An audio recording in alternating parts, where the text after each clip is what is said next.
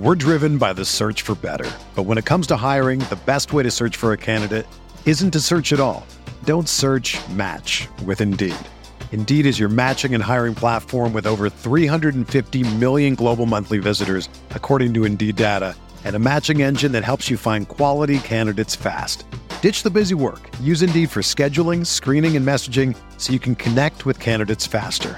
Leveraging over 140 million qualifications and preferences every day, Indeed's matching engine is constantly learning from your preferences, so the more you use Indeed, the better it gets. Join more than 3.5 million businesses worldwide that use Indeed to hire great talent fast. And listeners of this show will get a $75 sponsored job credit to get your jobs more visibility at Indeed.com slash BlueWire. Just go to Indeed.com slash BlueWire right now and support our show by saying that you heard about Indeed on this podcast. That's Indeed.com slash BlueWire. Terms and conditions apply. Need to hire? You need Indeed.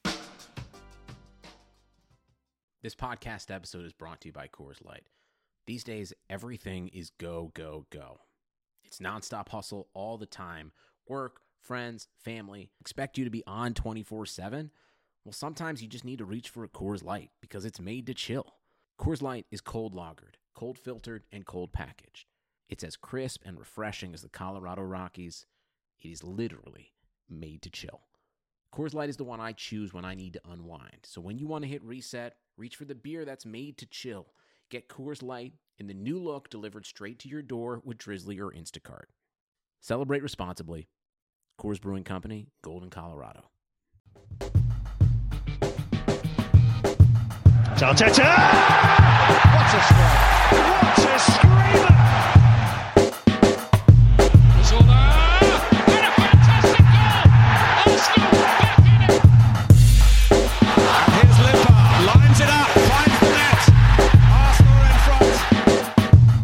Arsenal podcast makes fatal mistake of having on guest who knows what he's talking about. This is the Arsenal Vision post-match podcast. My name is Elliot Smith. You can block me on Twitter, Yankee Gunner. That's right. We're going to have someone on who knows the subject matter about which he speaks. Uh, it is a phenomenon that will not be repeated on this podcast regularly, but we wanted to do something special in honor of all of the nothing that's happening around Arsenal. So down the road, we'll have the usual crew with the usual guff and nonsense. Uh, if you'd like to sign up for Patreon, we've got our usual um, transfer weekly roundup going on there, and it is just the sound of crickets, but they are beautiful crickets this time of year, and you don't want to miss it. So we've done the thing that makes the least sense, which is talk to a bunch of Arsenal fans and Arsenal supporters about Zaha and what Zaha should cost and what kind of player he is and whether we need him. Uh, when really, all most of us know about him is that he destroyed us twice a season and what his stats look like. So here's a weird idea. Why don't we actually talk to someone who supports Palace, knows all about Zaha, and can give us get this an informed opinion. I know it's crazy but that's what we're going to do. So right now uh, we're going to speak to the host of the back of the nest podcast a fantastic palace podcast if you ever want to check it out. Of course you can. You can find him on twitter at back of the nest. And his name is dr and he's here to talk zaha and more with us now. Hello dr Hello. yeah it's it's great to have you on. I really appreciate you doing this. You know it is such a typical thing that i think the fans of all clubs do which is sort of navel gaze and get up their own ass about what they think of a player that they're linked with and very rarely reach outside their bubble to find out about the player and his worth and his value and, and the perception of him from the people that know him best, in this case, Palace fans. So the very first question I wanted to ask you is just I think there is a schism among Arsenal fans, and I'm not sure if you're aware of it. Some Arsenal fans are really excited about the Zaha link, and some fans think it's too much money for a player that's going to be entering the, the later stages of his prime and you know with all the things we have to fix in our squad so for you do you think Zaha is the caliber of player who, if he moved to a club like Arsenal, could lift his end product to an elite level and really make a difference for where a club like ours is sitting right now? Well, it's not it's not really easy to tell because Zaha, as you know, he moved to Man United when he was much younger, and things didn't work out there. Um, I'm not too sure what exactly went wrong, uh, but now he's matured. He really has, and if you even if you just look at just stats and don't watch him play, as the seasons have gone by, he has improved, and he's only 26 years old, so he's just entering his peak right now. If he came to Arsenal, I honestly feel like he would be good for you lot uh, because he just he's not he has no fear. He's brilliant at dribbling past players, and of course what many fans that don't support Palace talk about is Zaha's end product, which I believe has been improving by the year, along with other parts of his game. So if he did come to Arsenal, I feel like that would be a very good signing for you guys. But what I find confusing is the fact that Arsenal well, from what I've seen, anyways, it seems like other areas need to be focused on more, such as uh, defense. and yeah, and, uh, yeah, well, I think so. I so I don't know why you guys are coming for Zaha now. Well, so so let me ask you this. I mean, yes, first of all, you are right. I mean, when you concede all the goals like we do, it would be yeah. helpful to have someone other than Shkodran Mustafi at the center of your defense. But wide player is an issue for us. I mean, we have Iwobi who doesn't really have the end product in his game, and Mkhitaryan who has been frustratingly inconsistent and is past his peak really at this point. Um, and then just a bunch of young players coming through. So I think it'd be helpful. W- one thing that I'm kind of curious about, you know, we sent Alexis to Manchester United where he quite hilariously has failed at everything except playing the piano. But um, we have missed that kind of player, someone who can instigate an attack, create uh, space for the strikers by drawing extra defenders to him. But Alexis was also kind of frustrating because of his turnovers and the extent to which the ball had to run through him to work. So I'm curious if you think the Alexis comparison makes any sense and if you could see Zaha sort of aping the Alexis role uh, when he moved to Arsenal. I say when he moved to Arsenal, he's clearly not going to move to Arsenal, but if he moved to Arsenal, could could could that be a player that he could look like at a club like Arsenal? Yeah, I think so. I feel like that's a very good comparison because at times Zaha's only human. He has, he does have bad games, even for Crystal Palace, and where he sometimes overthinks it. And instead of making a pass, he does that extra dribble, and it's just natural though with with every player like that in the world, unless you're the Messi's and Ronaldo's. You you do have them games, and with the comparison to Sanchez, yes, I I do think there's similarities there in terms of uh, with Alexis, you saw that he had no fear. He would go run at defenders, and when it comes to it, he would take the shot. And I feel like Zaha would, would bring the same fear back to Arsenal. Such as when he's on the ball, the opposition defenders are straight away looking at Wilfried Zaha and saying, "Look, we have to stop this man." So you could actually open up the pitch more because normally at Palace, what happens is with Zaha, he gets double man. It's not one on one. He normally two players come to Zaha which opens up space. And with the players that Arsenal have got, that could be a massive bonus for you guys. And you could just open up defenses much easier like that. Yeah, and the player that I'd be thinking of first and foremost is Aubameyang, who's got just preternatural ability to get into the open space in the box. So here's a question for you about that. Um, you know, we have Iwobi, we have Kolasinac, and the ball ran through them quite a bit. Their delivery is pretty erratic. Um, how do you think Zaha does I mean, obviously, you don't have the kind of striking talent of an Aubameyang or even really a Lacazette for Zaha to deliver the ball to. But when he does beat that first man, do you feel that he makes good decisions in the final third with his delivery? Yeah, hundred percent. It's just the fact that you can't really see it um, because of our strikers. If you look at Palace's strikers right now, Christian Benteke, he was out injured last season. Uh, Connor Wickham, he never plays, and Sorloth, he wasn't he wasn't even with the club. He was out on loan. So we only had Batshuayi. And when Batshuayi came in, you could see there was a connection between Batshuayi, Zaha, and even Andros Townsend. So he does make the right decisions. And if he makes the step up to Arsenal, I feel like it could you could see more even by looking at stats because I feel like he'll get more assists because there's more capable players. So yeah, that will be a huge huge plus for you guys.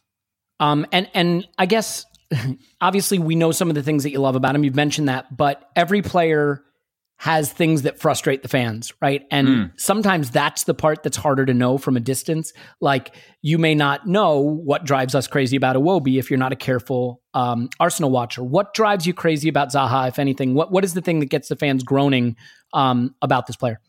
Oh, it's the thing with Zaha is that he has improved on his game, like, but it's just the moaning. Um, he lets players get to him too easily at times.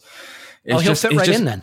yeah, well, yeah, well, I'm not too sure about that, but he just, he, he just, he, if you, if you're play oppositions, I can see it week in week out with Zaha. They know they target him and they kick him about because he causes a reaction. And as fans, sometimes you just want him to chill out a bit more because you're just giving in, and that's really the frustrating part of his game. Sometimes he can just overthink situations and it could some it could affect his game. He got sent off last season, um, Southampton away in the Premier League. I, I, can't remember the player, but a player basically pushed him and he just erupted and he got sent off. So it's just his attitude side of the well, on the pitch. If he could slightly improve that, then yeah, that'll be much better. But it's not something really to worry about because he was much worse uh, when he was younger, and as he's getting older, he's getting a bit better with that. So it's not like a huge weakness, but you could easily get to Wilfried Zaha.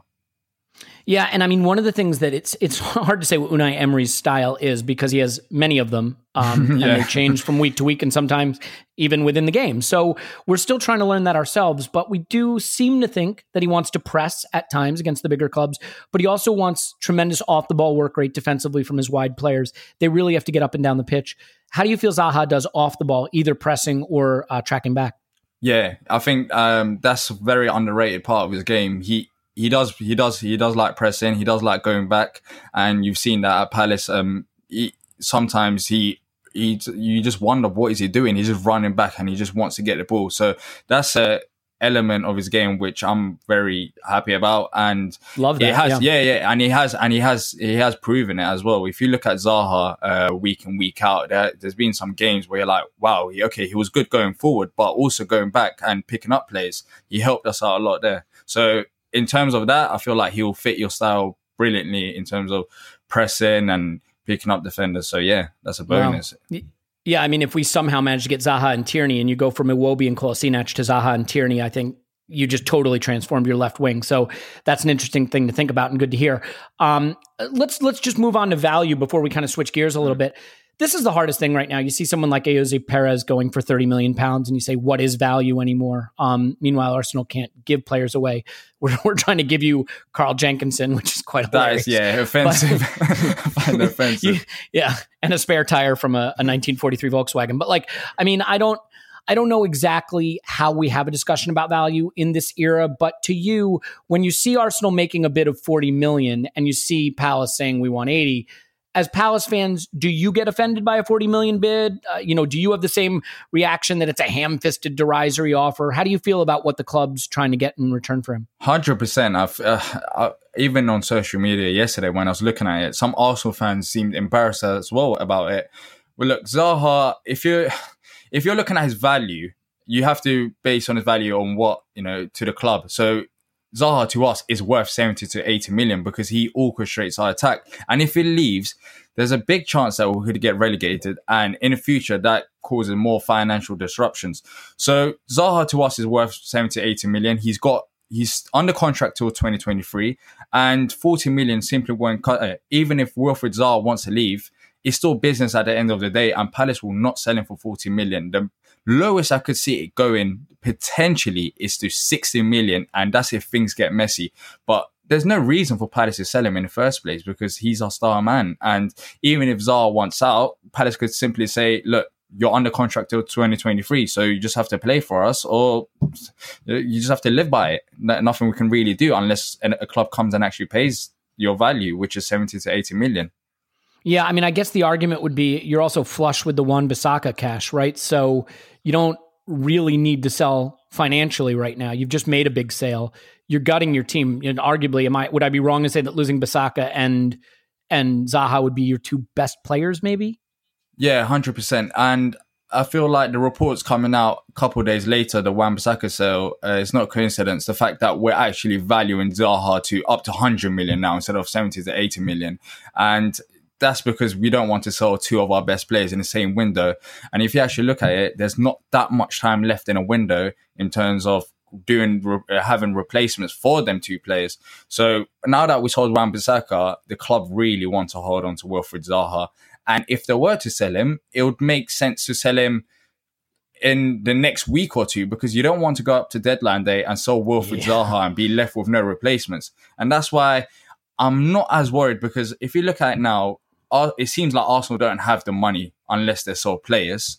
And so I, I just don't see it happening for the time being. But then again, that could easily change. You never know with football. Does It's- does his if he pushed more, if he was more vocal, uh, I know it would put some pressure on the club, but as a fan base, like when you hear Zaha say he's, you know, he's a childhood Arsenal fan or, you know, he'd like to move, do you understand it? Like in, in your heart of hearts, so you're like, look, I get it. He wants to make this move, but if he stays, you'd still adore him, root for him, the whole thing, or or is the attitude towards him getting toxic?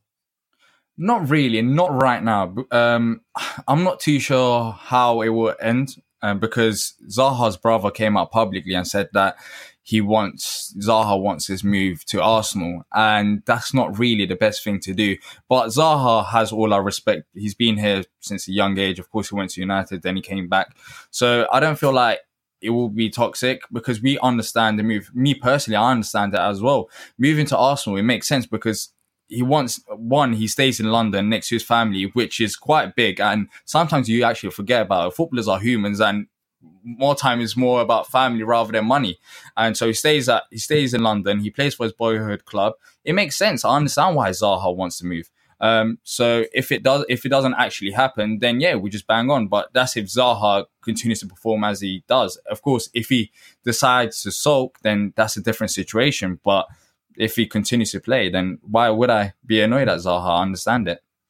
Yeah, I mean it's a little different right at Arsenal because when you get these players that make noises like they want to leave, I think there's some Arsenal fans that you know, understandably, look, we want to believe we're the biggest club in the world. We're huge. Why would anyone want to go anywhere yeah. else? And I think there are some fans that understand there are certainly bigger clubs than us. There's Barcelona, there's Real Madrid, and you know, but like when we lost someone like Robin van Persie to Manchester United, he became public enemy number one.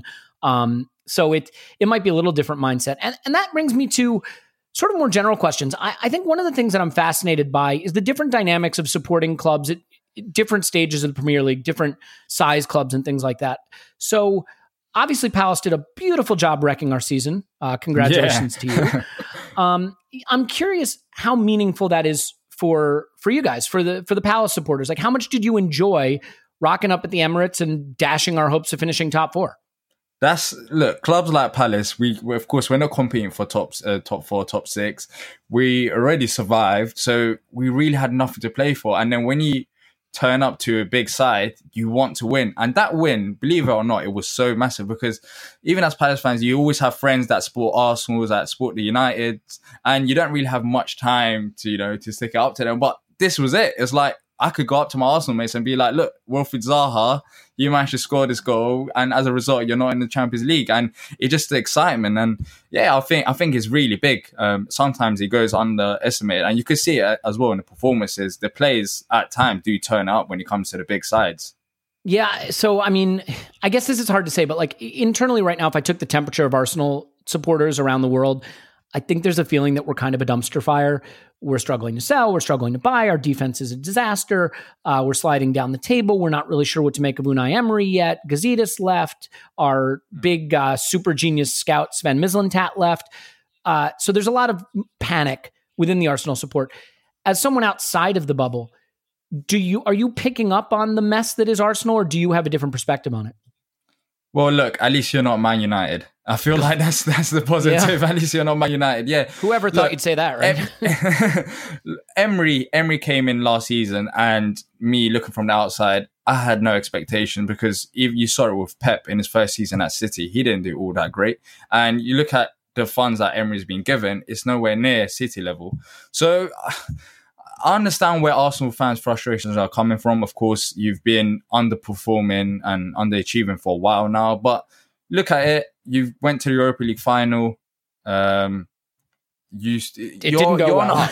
yeah, yeah. Uh, the Europa League final bit that didn't go well. I was watching that game and I was actually embarrassed for you guys. Thanks, that didn't yeah. really go that well. Look, that didn't go well. But you still went there and it's not it's not the end of the world. I feel like it's going to be a slow rebuilding process with the owners that we've got, unfortunately. But you just have to trust in Emery. And at times, yes, Emery was at fault tactically last season, but sometimes managers need to adjust as much as players. And you only see next season what Emery's like because, as you said, you switched up and you're not even too sure what Emery's trying to do.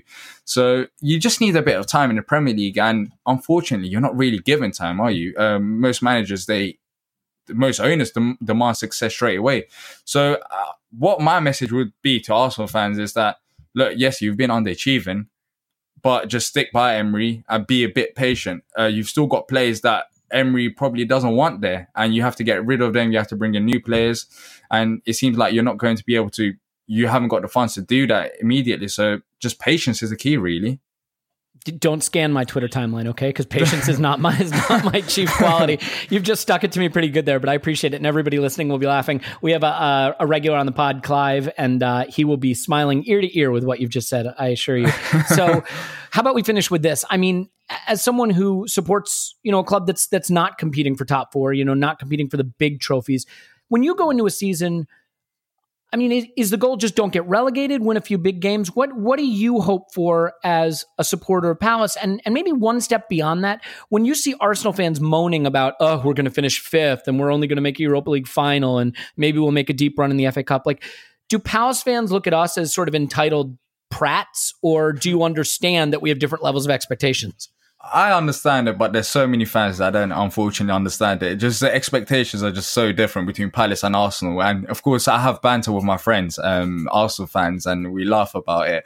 But going into next season, Palace, um, the owners want something different to fans. Look, the owners want us to survive 100%. And that was the expectations last season. And that's why it caused a bit of a frustration because at times, tactically, we just wasn't going for games and we were just playing for draws. And it was so frustrating.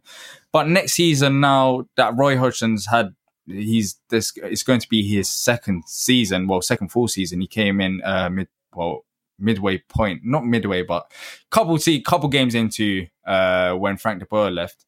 So next season, I, my expectation is that we actually push for a top ten finish. Um, I was really frustrated last season when we was not really pushing for it, and we've got Wilfried. If Wilfried Zaha stays, we've got him now. If Wilfried Zaha stays, we need to show him that we're trying to push on as a club because why should Zaha stay at a club who's just trying to survive? He just doesn't match his expectations. He's got the talent to play at a higher level. So the club need to really show, and it's not only the owner, the manager really needs to show Wilfried Zaha, look, Wilf, we're trying to actually play some exciting football and we're trying to push on. So stick by us and hopefully good things will come in the future. So it's really important next yeah. season um, that we actually play to win games. Um, so yeah, there's been games that well, I'm thinking of back, you're just so annoying. Yeah, well, we have them too. Trust me. um, yeah. when you you know losing at home to Brighton with top four in line, not great. When you um when you look at you know what Leicester did, I know it's once in a lifetime, once once in a history kind of thing, winning the title, or what Watford's doing. Uh, pardon me. Uh, um, Wolves are doing, sort of pushing up the table, building an exciting team. I mean, granted, Watford had a pretty decent season too. But when you look at some of the other tr- not traditional top six clubs making strides, moving up the table, has it changed your perception of what the ceiling is for Palace at all? What's possible that with the money in the Premier League and sort of this sort of money ball approach that's coming into football, that maybe there is a future where Palace could do something unexpected? Uh, I think it's a bit difficult with Palace because when we joined the Premier League um, to what it is now, of course, we still had the Premier League money, but it's it's increasing by the year. So newly promoted sides, it seems like they've got more to spend. Um, Palace spend roughly 80% of their income on wages. So we're very tight right now in terms of mm. buying players and actually putting them on a wage for a long term.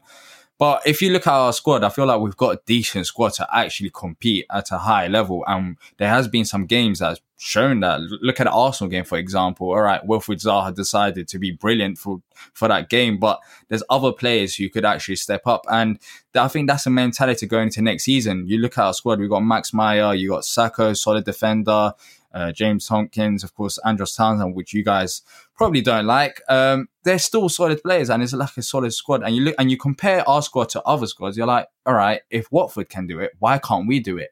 And it's really what last season proved was tactically. That's it. It's not the squad. So next season, Roy's got really, um, really, he's got really big job to do um, to push us on to the next level because the fans are actually expecting it now, and they know that the time is limited with the squad that we've got. Well, I'll root for you with the exception of uh, Arsenal home and away. Does that sound fair? yeah, yeah, that's fair. I'll root for you as well with the exception of uh, Palace right. away, home and away. Yeah, well, we have more to fear than you do from the looks of it. Um, I really appreciate it, and maybe we can we can chat after a couple of those games during the season. Sound good? Yeah, that sounds brilliant. All right. Well, DR's on Twitter at Back of the Nest. His podcast is Back of the Nest. You definitely want to check it out if you are a fan of Palace or maybe just want to hear what's going on at Palace as we approach a match for them or maybe hopefully sign Zaha or don't sign Zaha, depending on your perspective. Either way, we're going to take a break. And when we come back, we'll have the usual fools with usual nonsense. Stay with us.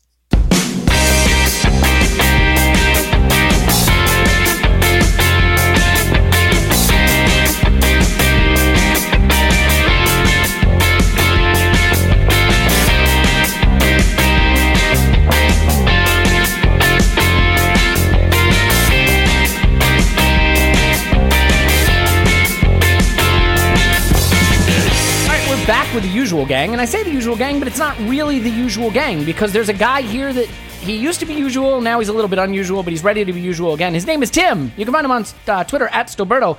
Gosh, I haven't said it in so long, I forgot how to do it. Welcome back, Tim.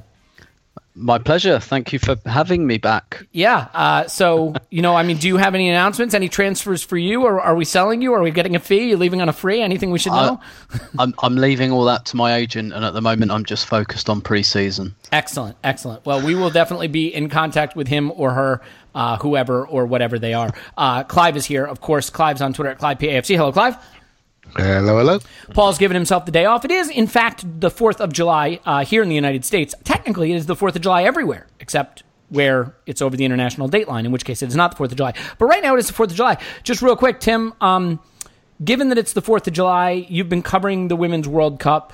Um, You know, I mean, obviously the animosity between our two nations now at a fever pitch. One of our players uh, pretended to be sipping tea on the pitch. Yeah. Do you see an, another conflagra- conflagration between our great nations, and another war brewing? I, I think I, I, I like the way you said brewing there. Very nice. Um, I didn't even mean it, but you know what? I did mean it. Of course, I meant it. Um, yeah, I mean, yeah, I think so. I, I was, uh, I, I found it quite amusing actually. Some of the kind of, particularly the British coverage of the antics of the Americans celebrating goals and all that th- stuff with their that's just- happiness and their yeah, joy. completely un-British, and um, you know, and then like not covering stuff like the fact that they're in one of the biggest gender pay gap disputes in professional sports at the moment, um, and like putting all of that like under the carpet. That's not important. The important thing is how are they showing their happiness. And um, how can we police their happiness? Um, so, I, I, so as you can tell by my very sardonic tone, I, I've, I like looked at that with a fair amount of amusement. But when Alex Morgan brought tea into it, I'm afraid she overstepped Crossed the mark. line. As someone who drinks about well, at the moment I drink about four or five cups a day. But when I gave up smoking, I was like on about 15 cups a day. So like it's it's tea is my addiction, and um, you know, like like everything else good that's British, it's completely ours. There is no troubling colonial history around tea. Nothing whatsoever, and not related to the colony of, of Massachusetts or Boston or anything like that. No, no, absolutely not. Completely, completely all homegrown in Yorkshire. And so for Alex Morgan to take aim at tea was just too far. And I'm I'm wearing orange every day until Sunday now. To, to be fair, I, I don't think you'll be alone in that. But uh, I mean, as far as the the match went, you know, I have to be honest. I, I don't think the United States have played that well at any stage of this tournament, barring the the Thailand debacle, obviously. Um, and I thought England were excellent. I thought they were unlucky to have the goal disallowed. Of course, they had the chance to equalize with the penalty. But for you, I mean, do you think that the United States has sort of six out of ten their way to the final here? Yeah, but they they've got um, they've just got that kind of know-how. They do- they know how to get it done. That's that's the thing. In terms of like quality, there isn't too much. I mean, USA is slightly better than England, but there's not too much there, and there wasn't much in the game. It's just you could see in that first 20 minutes that USA like have just been there. They've been in that situation, and and so have England, to be fair, but they haven't got past that situation. And you know, uh, like all joking aside, when I kind of um, see all this coverage about the American antics and the uh, kind of elite jock mentality and all of that, I like I, I kind of get why it bothers people on a fairly superficial level, but I, I kind of look at it a bit like. Um, you know Cristiano Ronaldo's kind of um, demeanor, shall we say? It's like, yeah, it's probably a bit annoying on an objective level, but it's also probably why he's the best. Um, you know, well, at least one of the best in history. Yeah. It's it's it's. I wouldn't call it a necessary evil, but it's something close to that, and that that's why you're right. US have kind of six out of ten their way to the final, but they've got the quality to do that. Look, I mean, the opprobrium with the way foreigners play the game or celebrate is not a women's football exclusive. I mean, I remember was it Santi Cazorla did a Panenka penalty or something, and he got vilified in the Yeah, British yeah, press. Like, yeah. so we, we see this this level of moral panic and outrage when the men do it to some extent. There's always going to be the people that, that defend it, and there's always going to be people that, that that hate it and say it's you know the game's gone against modern football, that stuff. But that's part of the pantomime of of following the game, I suppose. Um, Mm. I I think Clive that it it's it's been exciting watching the Women's World Cup, and I have to admit, like, Yep. you know, there are some people that clearly don't want to hear about the game, don't love the game, don't care about the game, and that's fine. Look, ultimately, I don't think any of us are going to sit here and pretend that we're one day going to be women's club football fans over men's Arsenal fans. I mean, maybe you will. I mean, Tim, maybe that's happening for you already. It, it's probably not going to happen for me. That doesn't mean you can't enjoy it. Like, I can enjoy many things at once and enjoying one thing doesn't mean you enjoy another thing less or that you're you you have to have it forced down your throat if you don't like it it's totally your choice as long as the reason you're expressing your distaste of it is not uh, misogynistic in nature I, I think that much should be obvious having said that I've tried to watch the Copa America, hasn't done much for me. The Gold Cup is a shit show. Uh, CONCACAF is basically a dumpster fire, so it's it's next to impossible to watch. Um, you know the the kids and the Euro stuff that was that was neat, but I've really enjoyed this tournament, and I, I found myself really wrapped up in it.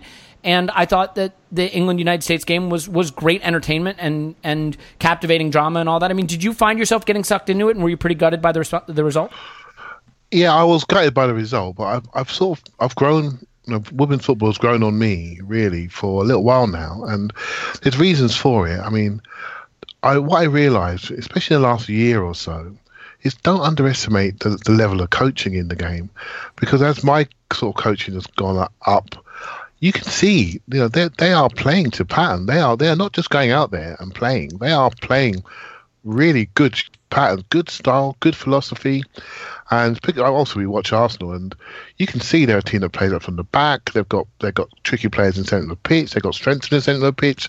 They've got a great centre forward. They, they know what they're doing. They've got Beth Mead, who's quite creative, and they've got strong fullbacks. And I'm looking at this, I'm thinking, okay, there's there's a there's a pattern of play here. And when you watch England, there's a there's a definite pattern of play there. So from a coaching perspective, and from if you like how football's played. Sometimes it's one of the reasons why I watch a lot of youth football as well. You can see things more clearly. Sometimes in the men's game, it's very, very fast, and you've got to picture it very, very early. You know, particularly the first two, three minutes of a game to see what the assignments are. But in the women's game, it's slightly slower, so you can see what they're trying to achieve until the score breaks away. Right, particularly watching some some games, apart from two or three, maybe five or six a season the score breaks away and, and, it, and it changes. But when you will see them against Man City and Chelsea, for example, you can really see the tactical side and the coaches really going for each other. So I see it as an extension of Arsenal to me, and I, I really enjoy it. And I'm loving the fact that it's captured the the hearts of the nation. It'd be interesting to see when the WSL comes back what that does for it. I think we may we will to see a, a spike in attendance, but more importantly, I think we might see a spike in participation, and I think that's what's going to happen. In America, they've really focused on girls' sport and and, and soccer, shall we say? is one of the sports no, don't say that. Don't we don't we don't want we don't we don't want the blowback for that. and they've and, and the girl they're, they're ahead of us with that, and that's why they've got a bigger pool of players. And but obviously in the in the UK now, I expect that to really grow, and then eventually the pool of players that we have will be will be stronger, and I think that depth will reach to our game, and then eventually I do agree, Tim, the gap between the US and England is really narrowing compared to the way it was two, three years ago. And they edged it on the day, but that first 20 minutes was a was a bit sobering actually when they really put the pedal down. But England fought back and were unfortunate not to at least take it to extra time. So yeah, very enjoyable and um, I, I see it growing continuously. It'd be interesting to see what happens with Phil Neville to see how long he stays within the game, uh, and that's going to be an interesting one to watch. And when he does go, how they follow him. That's going to be interesting to see what they do next. So I think these are the next indicators for me. But yeah, really enjoyable, and you know, it's great to listen to Tim on the Guardian and and and really get some broader knowledge outside of my knowledge is more Arsenal based and uh, and England based. But Tim's got obviously a global knowledge, which is great. Tim is having a moment, and it's nice to see with the women getting all this attention that there's a man who's able to benefit from it because I think that that's Absolutely. Yeah, well said, right? Um, look, it is kind of funny though, right? Like, I'm not a particularly patriotic or nationalistic or person who cares about like nations or countries or any of that stuff. We're all citizens of the world in my book, but like, it is funny how you turn on a sporting event where your country's involved and suddenly like you're draping yourself in the flag and you're singing the national anthem. It's crazy how it, it really does get your blood pumping. Um, and yeah, go one of the Yeah. one of the important like one of the important things uh, in terms of maintaining momentum but the reason like you've gradually seen this momentum during the world cup and how that then um, kind of harnesses when the Premier League and the Champions League comes back and everything, and and it's it's competing in that space again. But what people really need to see, because right when you watch the football, right, people are watching it and they're going, yeah, this isn't this isn't really much. It's just football, right? Like some games are good, some games are crap, some games are great. It's just like any other football. And but what you need is to be able to engage with the characters playing it, and that's where like uh, the women's domestic game runs into some issue i think because unless you're following it every week and you know the characters and you know the players and you can speculate on lineups and tactics like you you know arsenal chelsea might get like a bigger crowd than usual but people go once but because it's an isolated event it's it's carrying on that thread and like and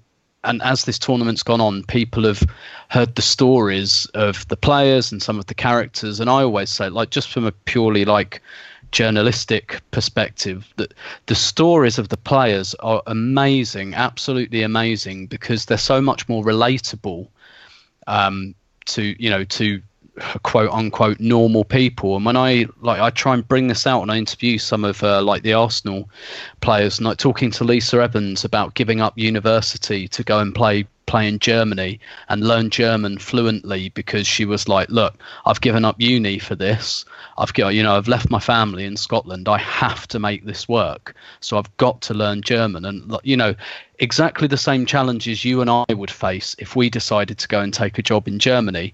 Whereas i'm not saying those challenges don't exist for men's footballers but they're far more cushioned. You live a far more cocooned lifestyle. And if it doesn't work you can come back to another big club in a year um, and I, I, like I spoke to Louise Quinn as well, and she was in Ireland where there's no professional um, infrastructure. She made and, high, and edited her own highlights video and started sending it out to agents, and then got a move to Sweden, like and lived in Sweden for two years to go and play football. Like how random is that? And again, this is like her her livelihood was on the line when she did that because she had to go and find work uh, basically, and she had to go and find it somewhere that paid, and Sweden pay. So she put she went to all this trouble and utilized these skills she didn't really have, and like you just you find these stories coming out more and more, and I think getting those stories out there is is a big part of maintaining the momentum. Yeah, I think that's really well said. you know, it's it's interesting to look. I, I, think because we're all obsessed with Arsenal, we think that this is how everyone follows football. Is they're obsessed with a club. They follow every single minute detail. Obviously, that's not the case. There's a reason that Cristiano Ronaldo and Lionel Messi have more followers on social media than any club does. There's a huge global fan base, probably the majority, who don't really care about a club. They love the stars and they tune in to watch them. Um, and that's how sports grow. Big stars drawing in people from being casual to being uh, more involved, and then eventually you know loyal dedicated fans like we all are um, and look there is nothing more cringe than going with the whole hey now that i have a daughter i'm a feminist thing but i'm going to go there just for a second because th- this was really interesting to me look as a man you turn on the tv and there's a lot that caters to you when I turn on Arsenal, my daughter, who's going to be four years old, Daddy, are you watching soccer again? Yep, watching soccer again, honey. Uh, don't worry, I'll, I'll be a dad eventually, promise. Um, but like when I was watching the Women's World Cup once she walked in the room, Daddy, you watching soccer again? Yeah. She said, Daddy, it's girls playing. And she came and sat down next to me. And she's like, Look, the girls are playing. And like, I know that sounds silly, but you know, as a guy, you don't get it because you turn it on and there's always guys doing stuff. And you're like, Oh, I want to do that.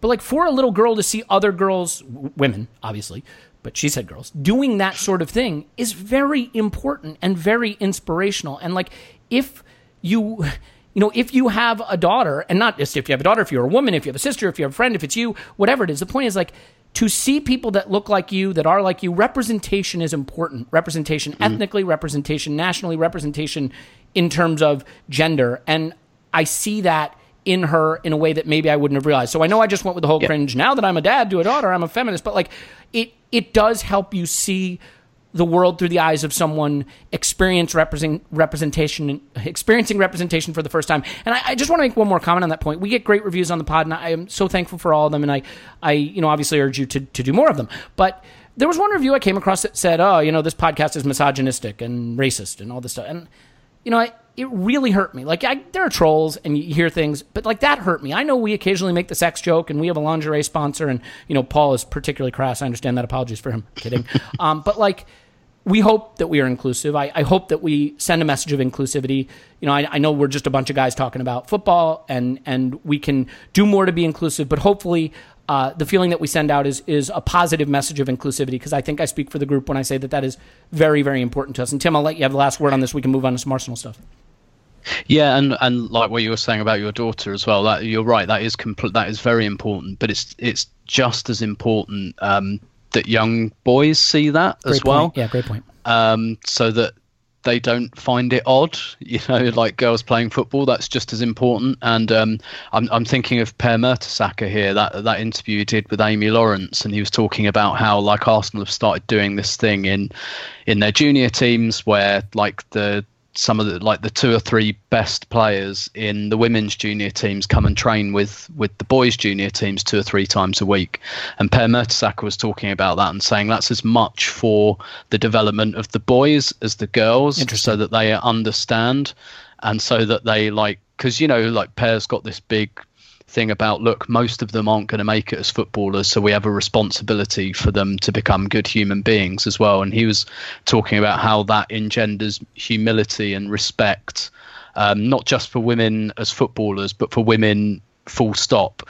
Um, and and he said he, there's a nice little quote at the end of it as well where he says something like you know when you're privileged and you introduce people into a group who aren't as privileged you sometimes see your privilege in a way that you don't usually see it. You understand that you're lucky, um, and that that kind of creates intelligence and and humility and awareness and uh and yeah, it, it really brought it brought to mind that point and and you know. I have my doubts as to whether the WSL is all of a sudden going to skyrocket after the World Cup. I think there'll be a little spike, but yeah, I, um, I tend to agree with that. Yeah, yeah, but but if we can get these things right that's you know that's important as well. And i want to just speak to the people who do take the opinion of like okay fine but i don't want it shoved down my throat. I don't want it thrown in my face. Like I, I it's it i don't like it. You are totally entitled to not enjoy it. Like that is not that doesn't make you a bad person. It doesn't make you a misogynist unless those are the reasons specifically for you not enjoying it. But recognize that like the the fact that other people enjoy it and want to engage with it and want to talk about it doesn't mean that they're their virtue signaling or any of that, you know, politicized language. Like it's it's just good fun. And like for my daughter watching that, like that was powerful for her and that was important for her. And you're right, Tim. Like there's a generation of boys who won't be idiots on the internet saying, "Oh, why are they out of the kitchen?" Because they will have grown up seeing women do these things and seeing that it's totally natural and normal for that. So uh, again, if it's not for you, I don't want to be the person sitting here saying it has to be or you're bad if it's not for you because that is certainly not the case. I just think like turn off the podcast or turn off the TV or turn yeah. to the like there's music people like that I can't stand, but if it speaks to them, I'm not going to tell them turn off that song. Like it's okay. It's okay to like different things and engage with it differently. Um, and and I think that we can put a pin in it there. There, you know, we could go on. I certainly don't want to moralize any more than I have, and I apologize for for going down that road. But I think there there is an element to this conversation that you don't want to just pretend you're avoiding. And at the same time, I will love the time when we get to the point where we can discuss this just like football with none of these ancillary issues surrounding it. And then if you're not interested, you, you tune into something else. But don't tune into something else. We're going to talk Arsenal if that's okay with everybody.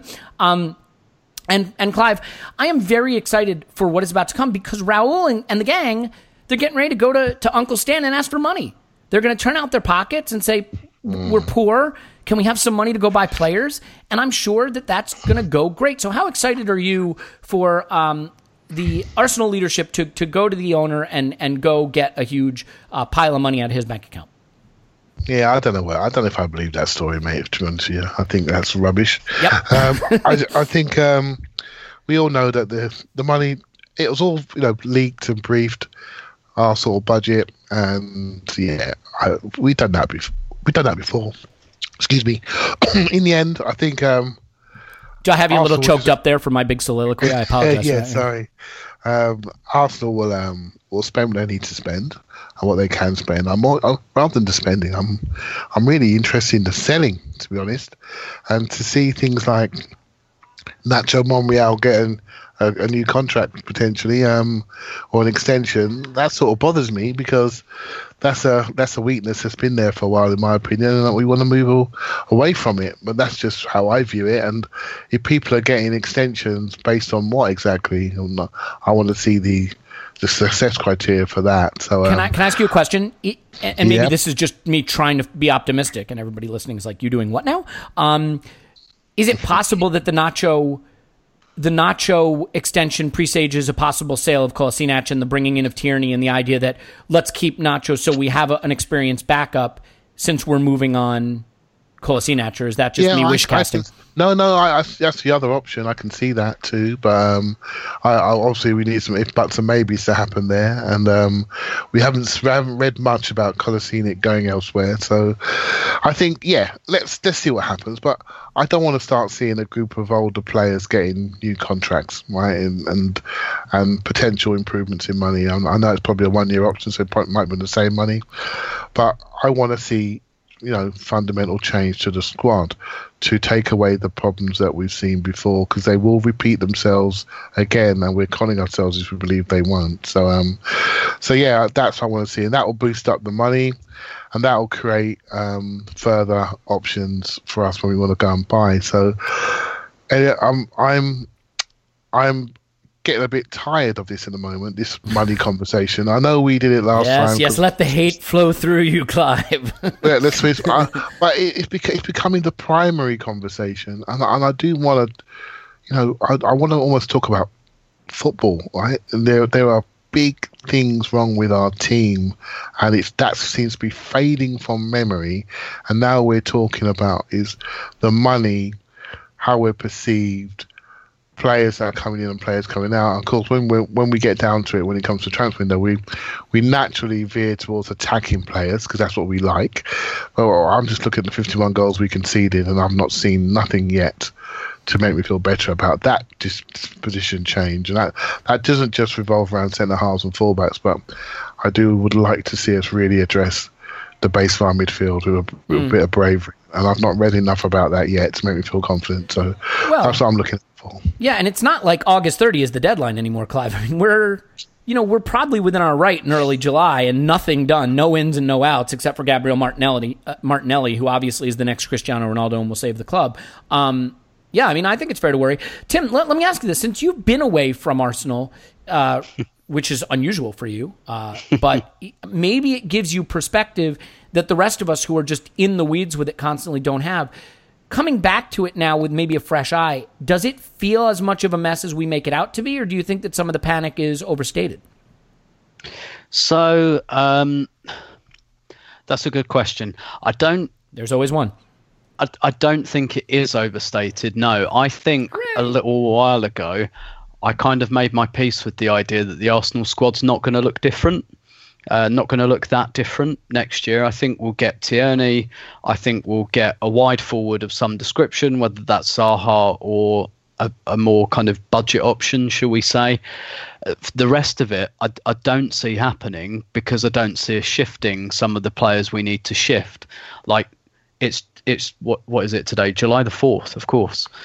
It's the fourth of July. There's five weeks until the window closes. Nobody's nobody's taking Mesut Ozil off of us. There hasn't been a single rumor. Nobody's taking Mkhitaryan off of us. Absolutely silent. I don't even think anyone's going to take Mustafi off of us. So basically, in terms of what we sell, I think we're probably looking at hoping to give Carl Jenkinson away for free because obviously his salary is too big for people to take. Um, and maybe selling Mohamed Elneny when Afcon's over, but that will take us right up to the deadline anyway, and won't take you know won't take that much money in. So, you know, we're we're already seeing, for example, that um, Emi Martinez is going to be the second choice goalkeeper next year, which you know, listen, pretty much nothing that we're going to do in the next couple of years is going to be ideal, but it, it makes sense. I I don't think he's brilliant, but we've probably haven't got enough money to we haven't got money to be splurging on second choice goalkeepers. Yeah, I don't think so- anyone's going to march on uh, the Emirates over Emi Martinez Ex- being our second choice goalkeeper. Exactly, exactly. I mean, you, you know, we've got to park a lot of issues, but um, uh, yeah, essentially, I just don't see us getting rid of those players, and as a result, I don't see that much activity. I'm not convinced we'll see a central defender just because I don't think Mustafi will go. We've got plenty of numbers in central defence. We haven't got a lot of quality, but there's a lot of players. Um, and unless we shift some of them, I can't see us buying a defender.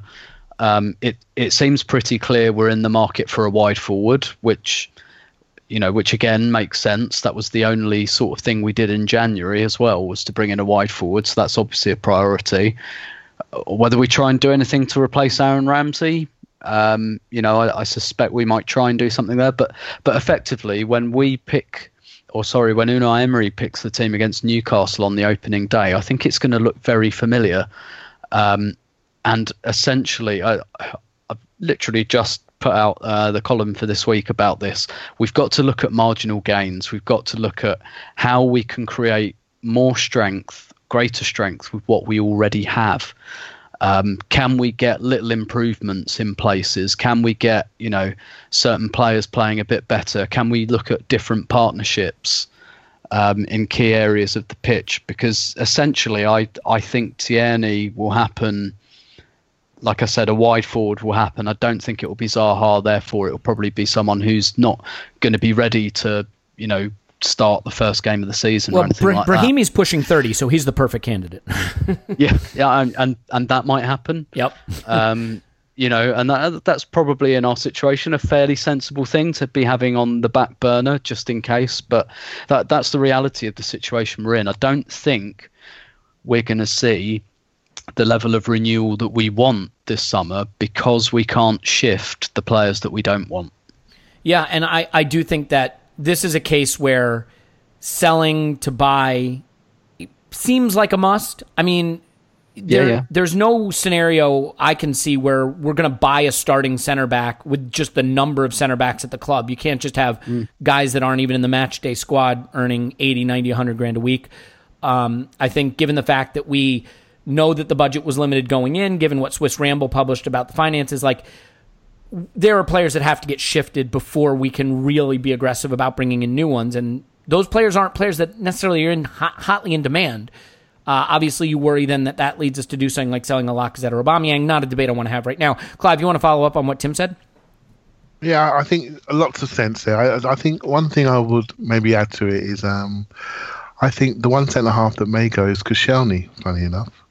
I, I think he could be the one. And um, I think Bordeaux are very interested. He's trying to negotiate a good package out the door so he can obviously gain his last wage in football in, in, in France. So I think that could happen and that could then see um, another centre half arrive. I think the fullback, I agree. I think that's going to happen. Celtic have already bought the replacement.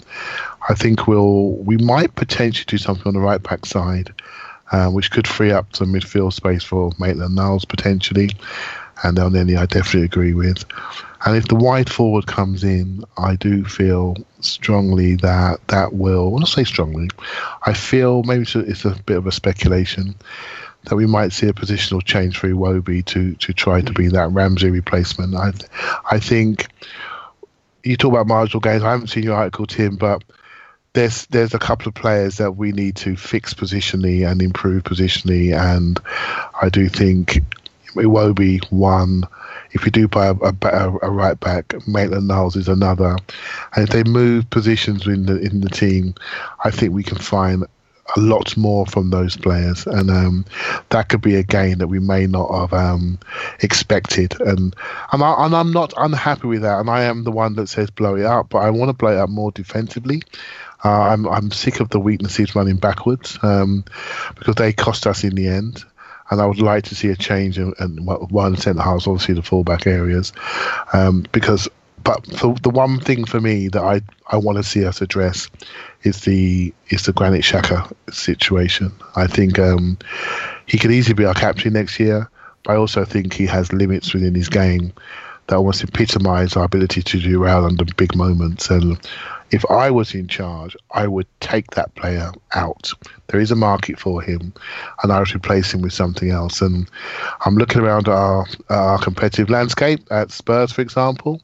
The last three players they bought was Davinson Sanchez, Lucas Moura, and and they bought they bought Tanguy and Ndombele, and all three of them are quick, powerful, athletic footballers, and they're telling you the way the game is going and we have got players that cannot cope with that at the moment, and cannot cope with what City and Liverpool will no doubt add.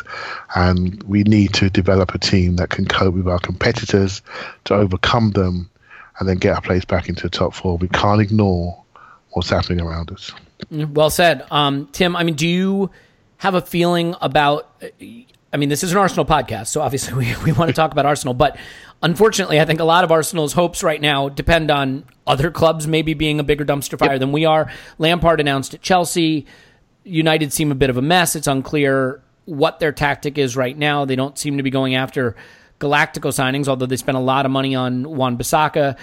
Uh, Spurs did just get Ndombele, which is obviously disheartening. How do you feel about the the sort of top four cluster behind Liverpool and uh, uh, City, and and whether the cir- circumstances at those clubs give you cause for optimism in the upcoming season? Uh, you're all hitting exactly the right notes. So first of all, Clive, I mentioned I very much did mention Iwobi and Maitland Niles possibly Brilliant. moving positions. Fantastic. Um, we've, we've always thought alike, haven't we?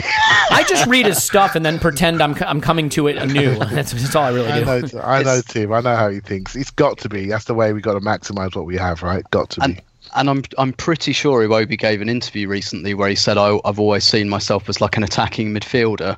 Um, now that's obviously a very broad like definition, but that's always like that's quite a broad definition. But he didn't say wide forward, you know. Um, but anyway, that that's all in the article anyway, and and Clive went into it anyway. Yes. One thing we've probably we're all very down on Arsenal at the moment. I know I am. Like after Baku, I was just like, piss off. I don't want to see you for two months. Go away. um, and and you know went and did other things. But th- one thing we probably as downbeat as we feel that we've got to remember is we were only one point off of fourth and we did get to the Europa League final so we were very very close and I know that's not you know that might not be a comfort. In fact, it might be the opposite of a comfort. But we arguably we might not even have to improve to achieve our target of getting back in the Champions League. We could we could be the same team with the same flaws, making the same mistakes. We could concede 50 goals instead of 51 and finish fourth, or win the Europa League. So, and I know I know that's not exactly a resoundingly positive message, but there's an element of get real here. We're not we're not going to be challenging to win any leagues for the next couple of years. Um, but to get back into the top four is not an insurmountable mountain to climb. Chelsea have got a transfer ban. They've just lost their best player, and they've hired someone entirely based on sentiment who has no coaching experience at the top level and arguably underperformed with the club he was just coaching. Um, you know, Spurs. I don't, I don't, I don't know about Spurs. They're like Teflon. What what happened to all of this talk about like Eriksen leaving and Pochettino maybe maybe leaving and like nothing ever seems to stick. Every summer comes by, and everyone seems to forget like about all their good players. I think the former could still happen. To buy them. For for what it's worth, I I still think that they could lose a player or two. I I, wow. I think Eriksen and maybe Alderweireld, but Alderweireld has this clause like where he can go for 25 million, and I know he's 30 now, but in today's market, and and it's silent. It's like yeah. I, I really want to get like a big flashing luminous arrow and just point it to their stadium and go like, why aren't people interested in buying their players and taking their manager? It's like it's like the Men in Black thing every summer. Like everyone just forgets about Tottenham and they remain completely unscathed. But anyway, with, with, Spurs, even they, I think, were they twelve points worse off in the league last season compared to the season before. I think they've had three consecutive point drops now.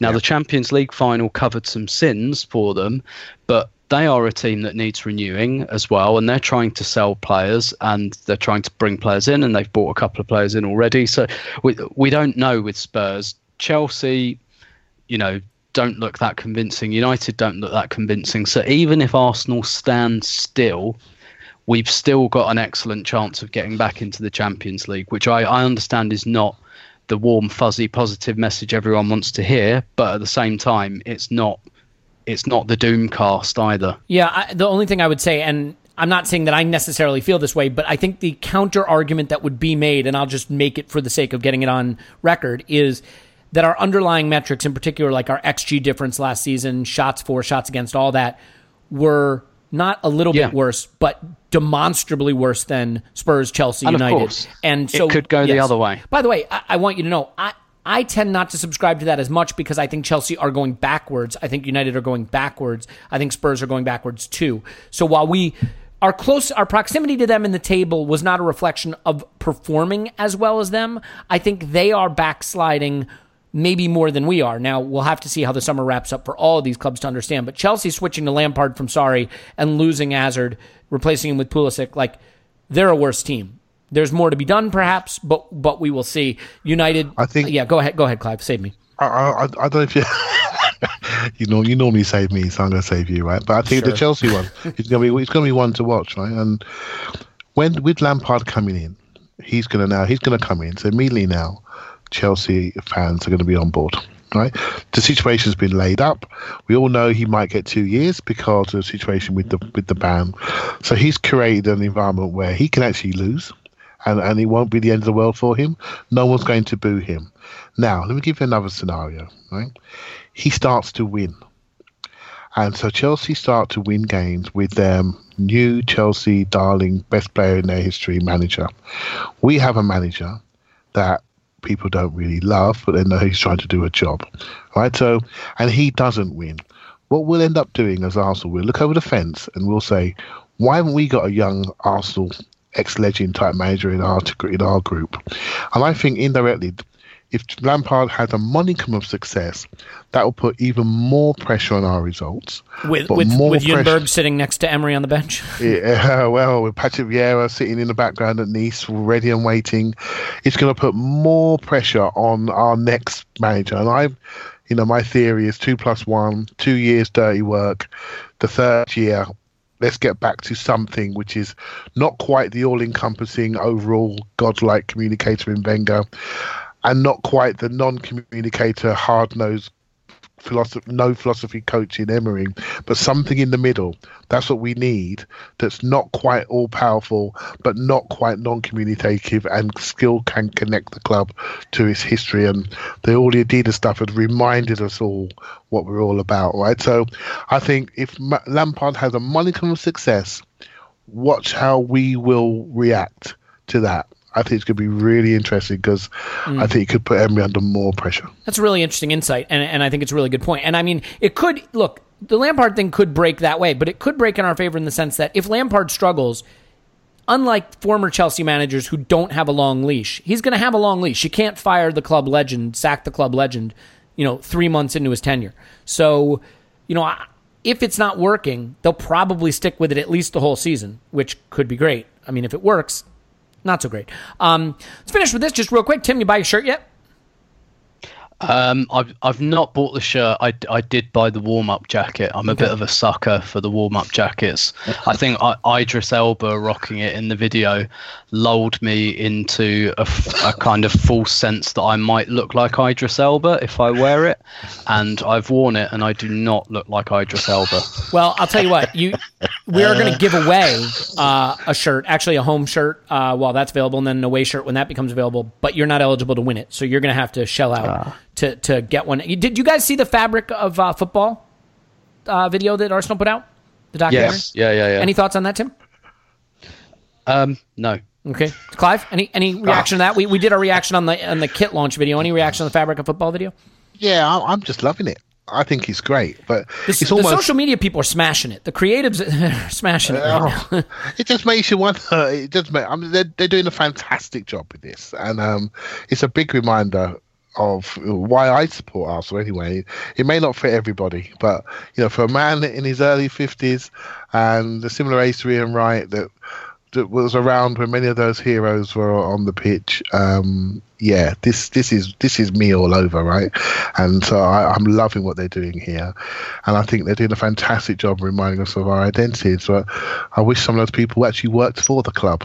Right? And that's what rather than work for an Adidas marketing group, they work for the club. And I think how we build on that would be interesting. I did sort of say something on Discord yesterday, and I've seen it on Twitter as well. It's quite interesting that Emery wasn't in any of those videos, right? So, um, That's I'm an interesting that's- point. Yeah, because you wouldn't have seen one of those without Arsene Wenger, but no chance, right? So uh, again, it, it reminds us what he is. He's a coach of the first team. Let's just look to build this club and build this squad properly to fix the problems that we have to allow him to coach. But I'm not throwing all my love that way. I just want him to have a chance to coach, and he cannot produce anything more if he's still got Mustafi and an aged Koscielny at centre half. It's not going to work, mate. No matter what we sign on the left wing. Me- And so me- I, I, Meanwhile, Mesut Ozil's uh, uh, PR directors and Pravda guys are pumping out the propaganda left and right. So that that is a battle to keep an eye on because Emery needs to volley back pretty quick. Yeah, he does. I, can be, it- yeah, I- I'll tell you what. I will be going to some preseason games th- this year. That's for sure. I know Tim doesn't like preseason, but I will be going. I will be going to these games, and I will be reporting back. So I'm going to go to as many as I can. I think they even play. Uh, so the younger players play Hitchin Town. They play Bournemouth at the weekend. Um, Barnet. I don't know we go to Barnet, but Hitchin's only li- literally around the corner from my house. So I'm going to go to that one. And, and I'm looking at Barcelona as well, and I'm definitely going to Emirates Cup. So um, I'm going to get a real. I think it's important this year to have a, to have a good look and see what, what changes there are, right? And um, so yeah, that's my that's my near term uh, Good stuff. already sorted out. well, it's Boreham Wood at the weekend, and I can assure you we will be putting out a podcast next week. It will not be a Boreham Wood post match podcast. That's not happening. I'm sorry to anyone who was looking for that. Um, we will have uh, Patreon transfer roundup next week to announce Zaha and Tierney, so that'll be fun. Uh, if you want to sign up for the Patreon, we love you for doing it. But if it's not for you, again, totally understand. Look, the, the plan this summer is one for everybody every week, one for patrons every week. That way, there's a uh, hopefully a great podcast out for you for free every week for everybody.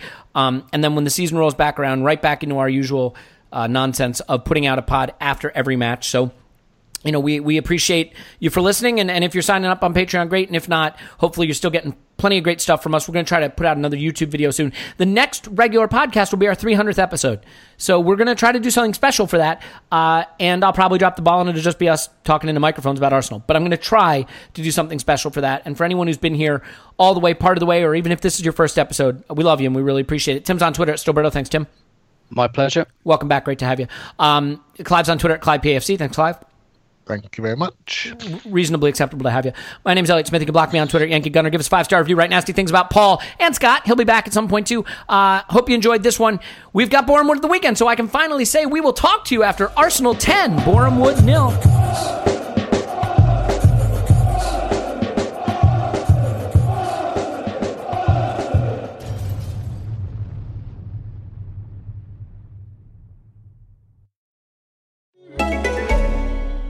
I like a bed that's really firm. I need something a little softer than that. Rest easy. With the Sleep Number 360 smart bed, you can both adjust your comfort with your sleep number setting. Can it really help me fall asleep faster? Yes, by gently warming your feet. Okay, but can it help keep us asleep? It senses your movements and automatically adjusts to keep you effortlessly comfortable. Sleep Number, proven quality sleep is life changing sleep. Don't miss our President's Day weekend special. Save 50% on the Sleep Number 360 limited edition smart bed. Plus special financing and free premium delivery when you add a base. Ends Monday. Special financing subject to credit approval. Minimum monthly payments required. See store for details.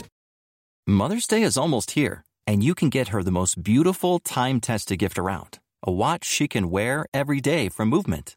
Whether your mom is into classic dress watches, rare and refined ceramics, or tried and true bestsellers, Movement has something she'll love.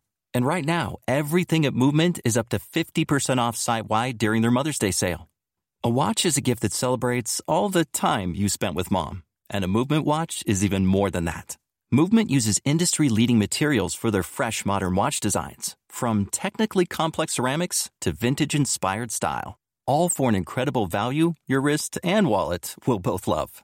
And with one size fits all convenience and fast free shipping and returns, it's a stress free shopping experience. Save big on the best Mother's Day gift ever with Movement. Get up to 50% off site wide during their Mother's Day sale at MVMT.com. Again, that's up to 50% off at MVMT.com.